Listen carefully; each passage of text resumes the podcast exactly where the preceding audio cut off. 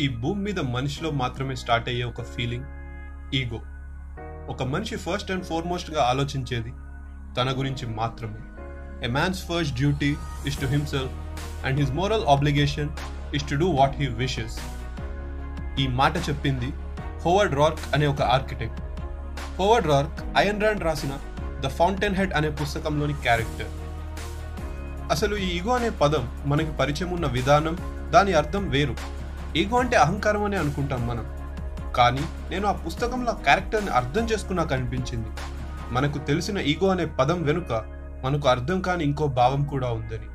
The other meaning we haven't been taught the right way to have ego ego అనే పదానికి negative mind సెట్ని negative సిచ్యువేషన్కి అతికించి అదొక చెడు లక్షణం అనే దానికి రెఫరెన్స్గా వాడేస్తున్నాం. చాలామంది దృష్టిలో ఈగో అనేది ఉండకూడని ఒక ఈవిల్ క్వాలిటీగా నిలబడిపోయింది. కానీ In the world of social conformity, to stand alone is an act of ego. In the world of compromise, to dream and struggle and rightfully earn what you want and deserve is also ego. In the world where everyone imitates, to be authentic is an act of ego ఇది నా కోసం అనుకుని నీతో నువ్వు నిల్చున్న ప్రతి సమయంలో నీకు ఉండేది ఈగో ఇవాళ నా లైఫ్ అంతటిని నేను నక్షల్లో చూసుకుంటే I never felt that ego I'm just an obedient and an ordinary boy from a lower middle class family with no purpose no vision and hence no ego I neither had a dream job nor an expensive wish list nor any dream lifestyle అందుకే ఏమో నాకు వచ్చిన మొదటి ఉద్యోగం దగ్గరే ఆగిపోయాను. ఇప్పుడు నాకు చేతనైంది ఉన్న ఈ ఒక్క జాబ్ని కాపాడుకుంటూ వస్తున్న డబ్బులతో లైఫ్ని ముందుకు నడిపేయడం. ఇవాళ నెక్స్ట్ ఎటు అనే ప్రశ్నకు సమాధానం లేక ఇక్కడే ఇరుక్కుపోయాను. కానీ నా ఫ్రెండ్స్లో ఏ కారణం వల్ల ఆగిపోని వాళ్ళని చూశాను?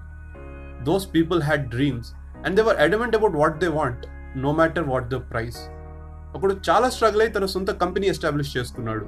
అ డ్రీమ్ కమ్ ట్రూ ఇంకో అతను తన యాక్టింగ్ కెరీర్ వైపు ఆగిపోకుండా చిన్న చిన్న అడుగులు వేస్తున్నాడు. A dream not left behind మరొక అతను పాలిటిక్స్లో ఎదగడం కోసం ప్రయత్నిస్తున్నాడు.